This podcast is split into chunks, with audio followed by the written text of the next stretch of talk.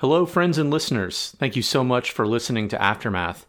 Please make sure to rate us everywhere you listen to podcasts, including Spotify, which just recently launched the ability to rate podcasts. We have more listeners on Spotify than anywhere else, so we'd especially appreciate it if you could drop us a rating. And if you haven't already, connect with us on Twitter at Group Firepit, on Instagram at Firepit Creative Group Official, on Facebook at Firepit Creative Group, and on YouTube at Firepit Creative Group. We hope you enjoy the latest episode of Aftermath.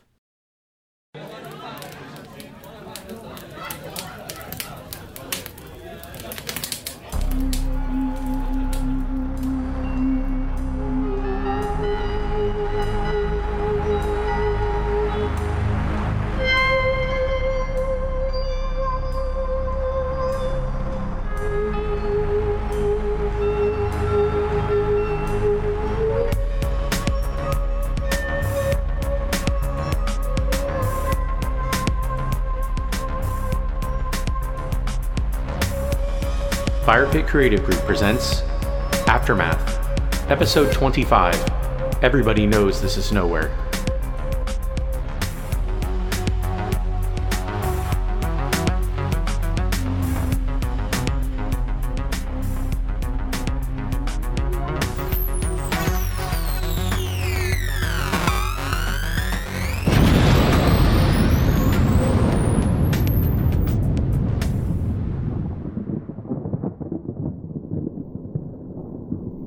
Past several hours, Muriel Ganaya and Donna Chang had sat in relative silence. Machines in the laboratory hummed and blinked as usual, but the physician and engineer spoke little to each other. Their relationship was strained since Ganaya, Devenu, and General Castro's team discovered Donna tampering with, or upgrading, the technology, as she put it. Muriel was concerned about her colleague, concerned about her mental fitness, and what it meant for their mission. I'm sorry. Muriel broke the awkward silence. I know it's no consolation, but Dr. Fox really is an outstanding psychotherapist. Chang bristled. She turned slowly, her otherwise full features drawn back in a dour expression. I don't see how the flawed instructions of the Council are any of your business, Doctor. Ganaya shifted from the computer she used to monitor the modules. None of my business? Donna, Whatever's going on, the secrets you're keeping, the modifications you're making to the hardware, I want to help you if I can. Chang put a knuckle to her lips. While General Castro, Major McGillicuddy, and Dr. Bath lay in the coffins, Chang and Ganaya remained in the lab, operating the hybrid blend of old and new technology in service of the explorers. But Chang did not want to serve the others. At the very least, she wanted to join them her recent discovery about her father's role in developing the Greenstream technology and his schematics for altering its efficiency made this mission personal. With all due respect, Muriel, I didn't ask for your help. And as for Dr. Fox's qualifications, frankly, the man is a lunatic. Charles's methods may be unusual, Donna, but he's well qualified, I assure you. He wants to hypnotize me. Muriel walked from her workstation to Donna's, cautious not to violate the other woman's personal space. It's a valid methodology, especially considering what's happened to you since your experience in the Greenstream. Chang glanced up, her face blank, calm. What happened to me, Ganaya? Hmm? Meryl leaned to one side. You've admitted it. Since you went to Liberty Island, you've been different. The experience changed you. You're able to complete calculations you couldn't before. You've re engineered this tech. I've made it more efficient, Chang corrected her. Fine, Donna, fine. You're able to do things you couldn't before. But what's more important, you're withdrawn, distant, antisocial. So you're with Devenu on this? The engineer asked, raising a dark eyebrow. I'm with you on this, Donna. I've been trusted with the safety and health of this team, and that includes you. And just like you, I'm anxious to learn what the exploration holds for the rest of us. But I can't do my job if we don't communicate. Chang shrugged dismissively, then allowed a narrow smile. You say I'm able to do things I was unable to before. You're only half right. She stood and slipped her hands into her lab coat. My experience in the green stream was an awakening. A beautiful, illuminating rebirth away from our world, away from the gray plastic and particle board. When I was connected to the mainframe, I had access to the machine, and it had access to me. It sounds absurd, but. It sounds frightening. Meryl's black irises widened. I'm not frightened, Donna spoke unconvincingly. Confused, maybe. But it's like there was something trapped, hidden, locked away inside me, and the mainframe was the key. Those books of my father's, she gestured to the red covered journals strewn about the conference table. They were the codex. But why? Why you, Donna? The engineer nodded slowly. Of course, I've asked myself this same question. The only conclusion is that my father had a hand in building the laboratory on Liberty Island. He understood its architecture and why it was compatible with the machines, the transference modules here, the pseudoskins there. Ganaya stepped back, afraid. Wait, are you saying your father engineered all of this? Chang nodded. Yes, at least in part. And he ensured I would be the one to make sense of it. How? Meryl asked. Chang said nothing. Her silence suggested her father, Chang Wok Yi, genetically engineered his own daughter, implanted something inside her mind and body, programmed the programmer. The thought disgusted the physician. Ganaya's gaze moved from the machines to Donna. If that's the case, then the council must know. On some level, they must suspect Chang waved a hand between them. Perhaps the council selected me because, like you, I was the obvious choice to serve as engineer. But the central processor most certainly knows, more than the council anyway. The computer knows our gifts, our talents, our prejudices, whether innate or otherwise. Meryl stepped back. You say that as if the central processor were a god. Chang shook her head. No, not a god something worse, something flawed, a fallible intelligence. Haven't you ever wondered who programmed the machine that rules all our lives? And if the central processor, a once sophisticated computer, was programmed by the best technologists over 60 years ago, it would require hardware engineers, software programmers to perform maintenance. Upgrades, Meryl finished for her colleague. Yes, innovations. So you see, Donna said, holding two fingers to her temple. I'm not especially keen on neurologists and hack therapists poking around in here. Before Meryl could reply, a bulb over her workstation lit up. She went to the desk and pressed a square button on the seamless pager she carried with her. A loudspeaker in the lab crackled to life. Paging Chief Surgeon Ganaya, Dr. Meryl Ganaya, you are required in the hospital. Ganaya pressed another button on the handheld device. This is Dr. Ganaya. What is it? Chief Surgeon Ganaya, your patient, Wyndham Melinda, is waking. Meryl glanced over at Chang. Mindy. Go, the engineer said, without looking at the physician. You have my word. I won't do anything without permission. General Benjamin Castro said his goodbyes to Lieutenant John Runningbear and Professor Iku Kaminari two blocks from City Hall. He knew the men almost a day, but felt like he knew them much longer. Runningbear and Kaminari took on the general's burden, helped him fight his way across the Brooklyn Bridge. They were now heading west. Castro's quest led him deeper into Manhattan, seeking Major McGillicuddy, Dr. Bath, and any allies that could rally to their cause freeing survivors from their oppressors, and finding a way for those in the Phoenix Project to return to the surface. The general walked quickly through streets damp with rain, rust, and rot. He held the data disk Kaminari had given him. Recorded on the disk was a message the Japanese survivor made for his missing wife and daughter. Kaminari believed his family fled to the west. With Running Bear's help, he hoped to find them. In return for a weapon, information, and risking their lives to help him, Benjamin promised to take the disc to the last known radio station operating on the East Coast. He would broadcast Kaminari's message to his family, along with his own plea to anyone still listening. The potent blend of distance and longing in Iku's eyes reminded Castro of his own family. His estranged wife, now probably long dead. His daughter, Rachel, might be alive, if she survived whatever fate befell Tel Aviv. They had their differences, of course, most notably her orthodoxy and disgust of her father's adultery. She put her faith in God. Benjamin put his faith in Israel's Western allies. If they ever saw each other again, was there hope for reconciliation? Or was the gulf between them as toxic as that which brought an end to the world they knew? Castro crossed Chambers Street. He came upon City Hall, a place he had visited twice before he was placed in cryostasis, once as a tourist, second as Israeli ambassador to the United Nations.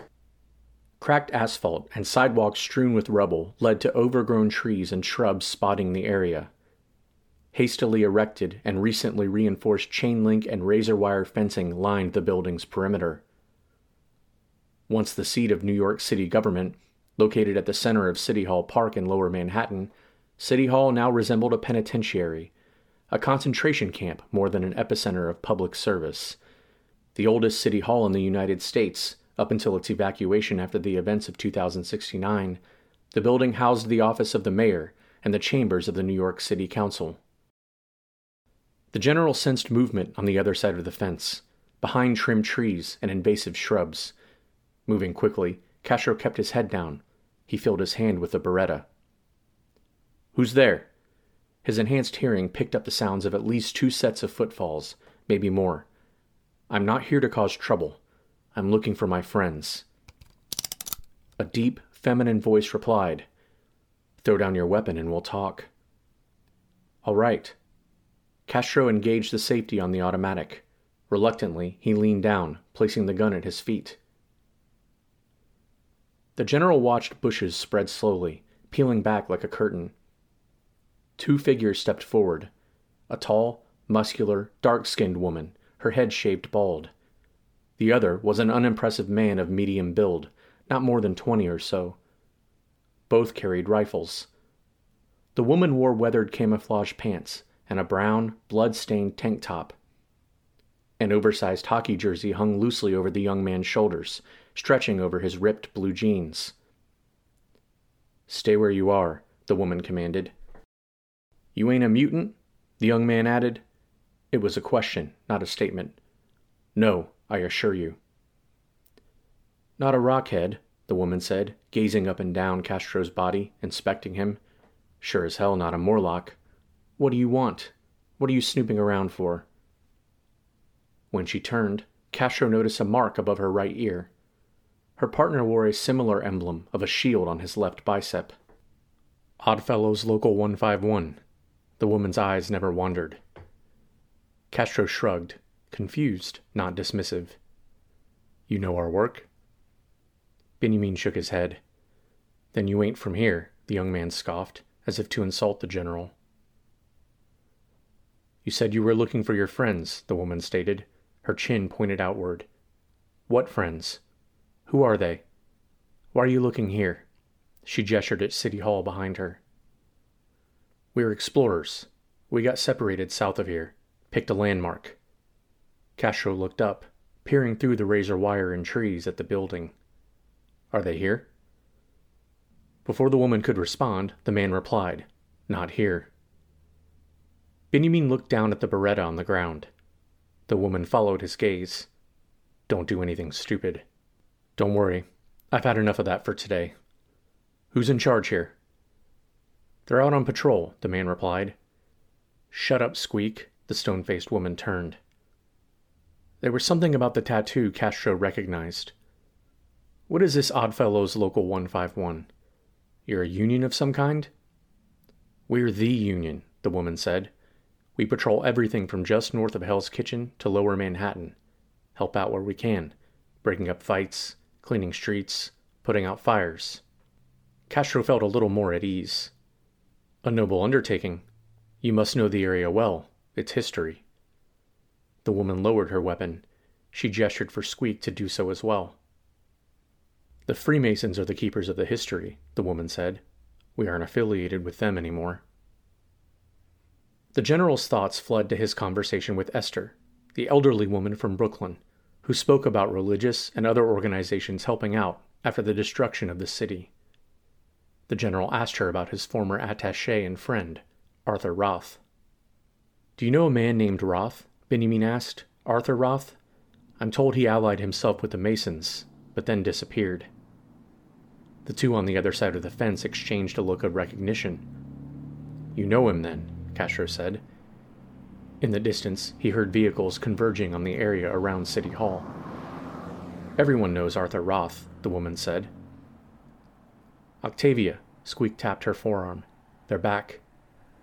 Octavia looked Benjamin over again, as if to determine to what extent he threatened them. You're free to go, or you can come with us. Maybe we can help you find your friends.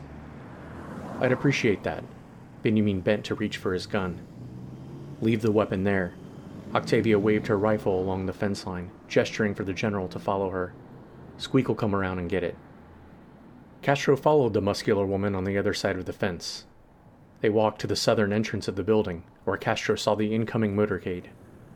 All terrain vehicles and two and three wheeled cycles flanked the long column of trucks. The largest vehicle, a cannibalized fire truck with armor plating and spears jutting out from its sides, stopped at the front of the building. Men and women in combat fatigues and faded road wear jumped from the sides and back of the truck. A half block away, Major McGillicuddy and Dr. Bath walked behind the Oddfellows' vehicles. They stood about an arm's length apart, with Oddfellows on each side. A trio of slow moving cycles urged them on, closer to the fire forming at the front of City Hall. For a moment, Castro felt a sense of relief. Octavia came around the fence to where Castro stood, waving at Cuddy and John. He couldn't determine if they were prisoners, but from his position, they seemed to be all right. Your friends? Octavia lowered her rifle. Castro nodded. Come on then. She walked in front of him, down to a sand filled barricade. There, a middle aged man in black and blue military garb stood, hand on hips, giving instructions to the men disembarking from the modified trucks and cycles. He was of average height, not taller than Benjamin, but physically more impressive, carrying little weight other than the muscle and sinew that came with hard work. Hoffa, Octavia addressed the man. He turned to face them. His red hair, a darker, more crimson than Bath's, had receded to the top of his head, where a few loose strands stuck straight up. The rest of his hair grew long behind his head, poorly tied into a dirty ponytail. Who's this? Hoffa glanced over at General Castro. Green eyes sank into deep, dark sockets in his ruddy face. Says he got separated from his friends. Octavia pointed at Cuddy and Bath, who walked closer. Those men over there. Hoffa turned. They're with you, huh?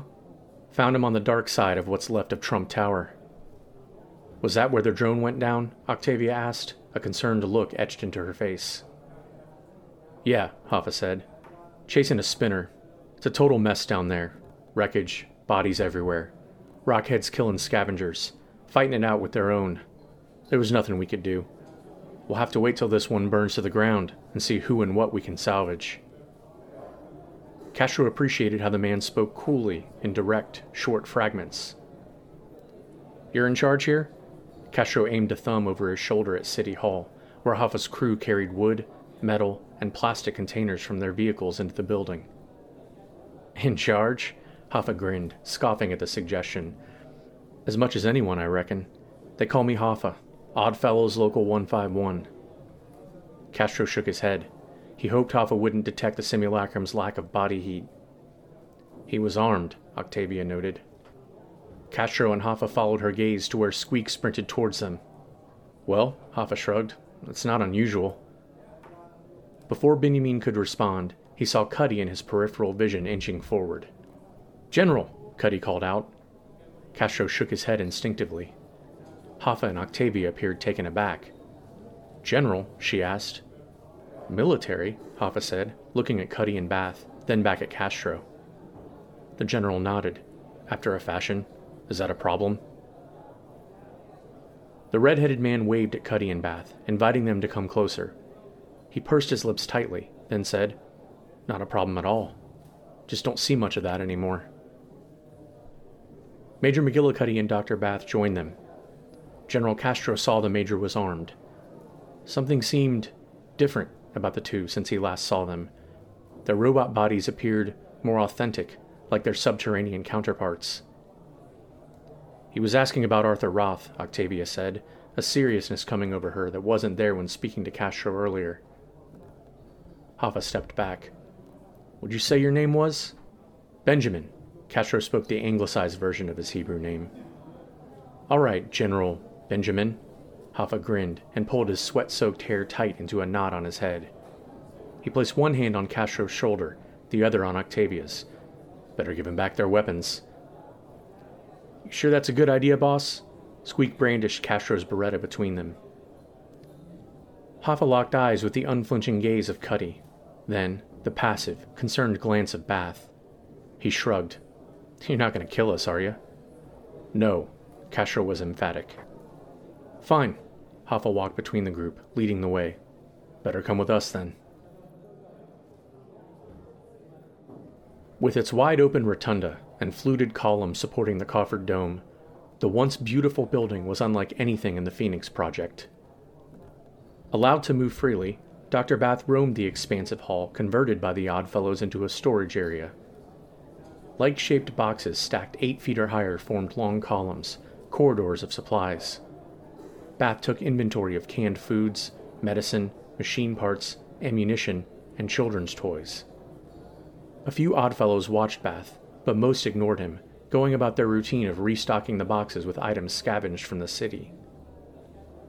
Nearby, Castro, Cuddy, Hoffa, and Octavia gathered in an open lounge area. Benjamin sat opposite Hoffa. Cuddy hovered over the general's shoulder, keeping a watchful eye on those coming and going from the room. Can I get you and your men something? Hoffa asked Castro. Food? Water? No, thank you. The red headed man turned to Octavia. You mind? Ice water. Maybe some of that dog jerky. Octavia nodded. As she walked away, she faced Cuddy, her eyes seemed to hold him for a moment. A fleeting feeling passed between them, something Cuddy hadn't felt in some time. Was it physical attraction? He wondered. And if so, how was that possible? His consciousness was transported through the green stream, captured in the artificial body of the inhuman simulacrum. A machine couldn't possibly have the same biological sensations as living flesh. Cuddy shrugged off the thought and turned his attention back to their surroundings. He counted entrances and exits, men with weapons, women operating generator powered sewing machines. I hope you don't mind my asking, Castro said to Hoffa, but what is all of this? The leader of the Odd Fellows grinned. This? He opened his arms out wide, turned a little. This is the future. Or what's left of it.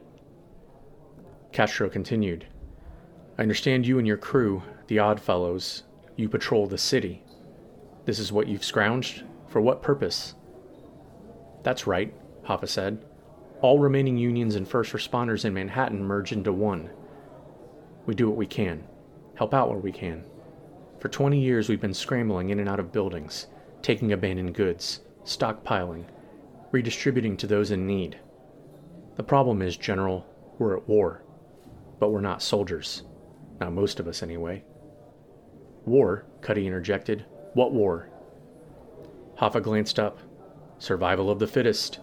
Battle between the mutants and survivors. Silvio Jones and the Rockheads on one side, Morlocks on the other. Humans are caught in between. Yeah, we've heard of Jones, Cuddy said. We've had run ins with the Rockheads. Hoffa looked back at Castro. Your men called you General. Were you in the war?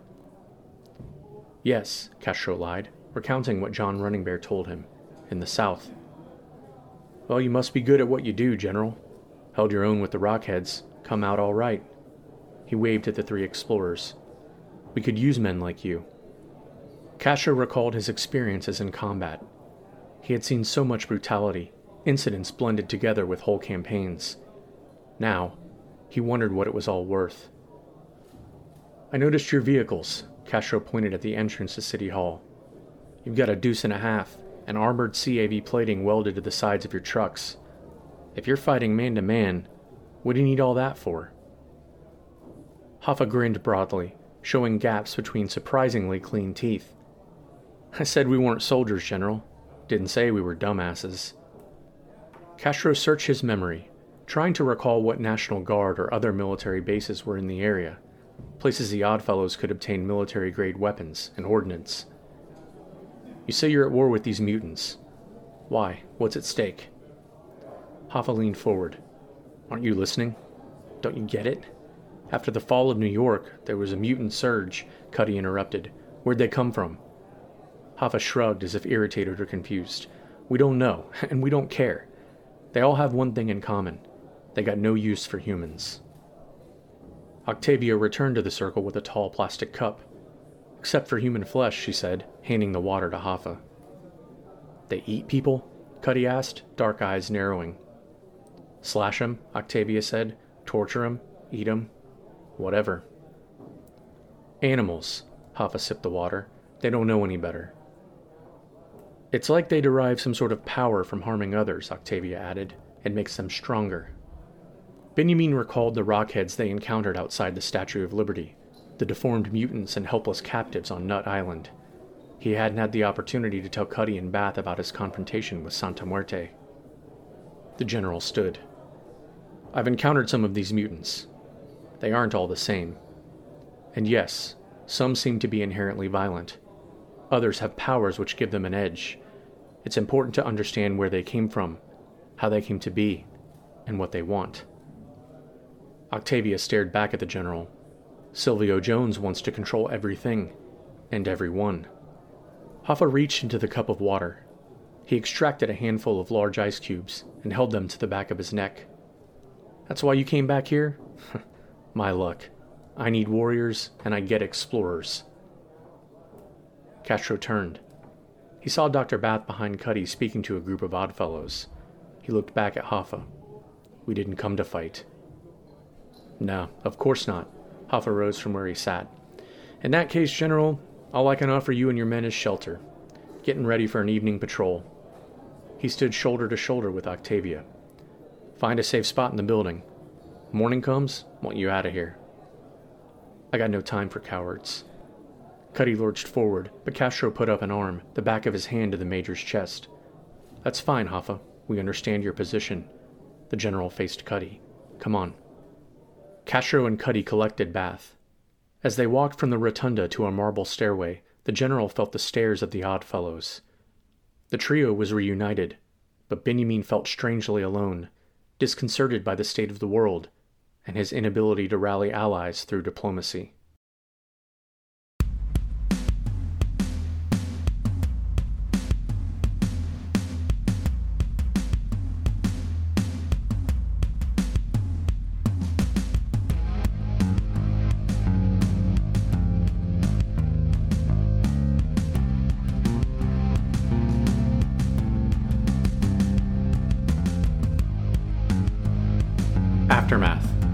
Fire Pit Creative Group production, based on a story created by Rhett Davis, with characters created by Rhett Davis, Warren Davis, Willem DeGrief, and Cole Hoopengarner. Written by Warren Davis, with contributions from Cole Hoopengarner and Willem DeGrief. Narrated and produced by Cole Hoopengarner. Music by Warren Davis, and video production by Willem DeGrief. John Running Bear is based on a character created by Fire Pit Creative Group's close friend, Sam Ashu. The sound effects used in the production of Aftermath are used with permission by the creators, and links to these sound effects can be found in the description section of each episode. Please visit our website, aftermathpodcast.net, for updates, original artwork and music, character dossiers, and more. You can also find us on social media on Instagram at Fire Pit Creative Group Official, on Twitter at Group on Facebook at facebook.com slash Fire Creative Group, and on YouTube at Fire Pit Creative Group. Aftermath and its story, characters, music, and artwork are copyrighted by Fire Pit Creative Group.